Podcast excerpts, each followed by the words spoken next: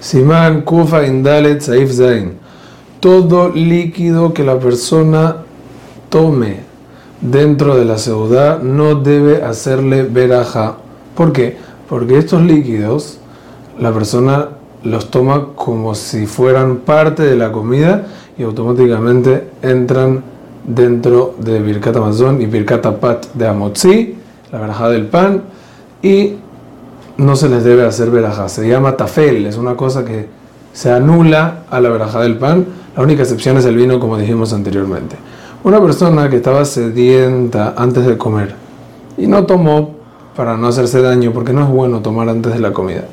Si no hizo netilá, comió y ahora quiere tomar, entonces, como dijimos, no debe bendecir por la comida ya que está dentro de la segunda, no debe bendecir por este agua que va a tomar.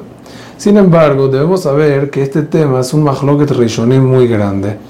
Y por ser que hay quienes discuten que es el rashba, según unos yeshombrim, que opinan que en verdad sí se bendice por agua dentro de la sauda cuando no es parte de la comida.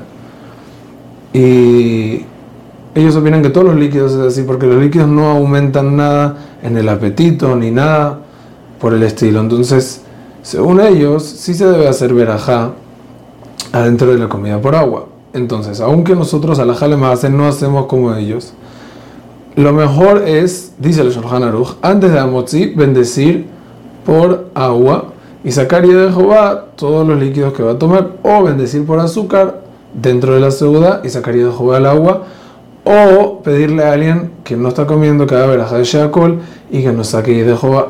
Sin embargo, tenemos que saber que toda esta veraja que nos parece muy rara porque nunca hacemos así, es solamente con respecto a días de semana, porque en Shabbat la veraja de Agefen sobre el Kiddush es la veraja que incluye a todos los líquidos. Entonces, en días de semana es mejor, cuando uno va a comer a Motzi, hacer antes una veraja de Shakol para salir de Jehová con toda la shitut. Si no la hizo, entonces, y comenzó a comer, debe hacer netilá, amotzi y ya está. No hace otro tipo de veraja. Una persona que come pan mesonot, obviamente son todas las opiniones, debe bendecir por todos los líquidos que va a tomar. Una persona que toma café o té dentro de la comida, tampoco debe bendecir por ellos, porque vamos como el Shulchan Aruch.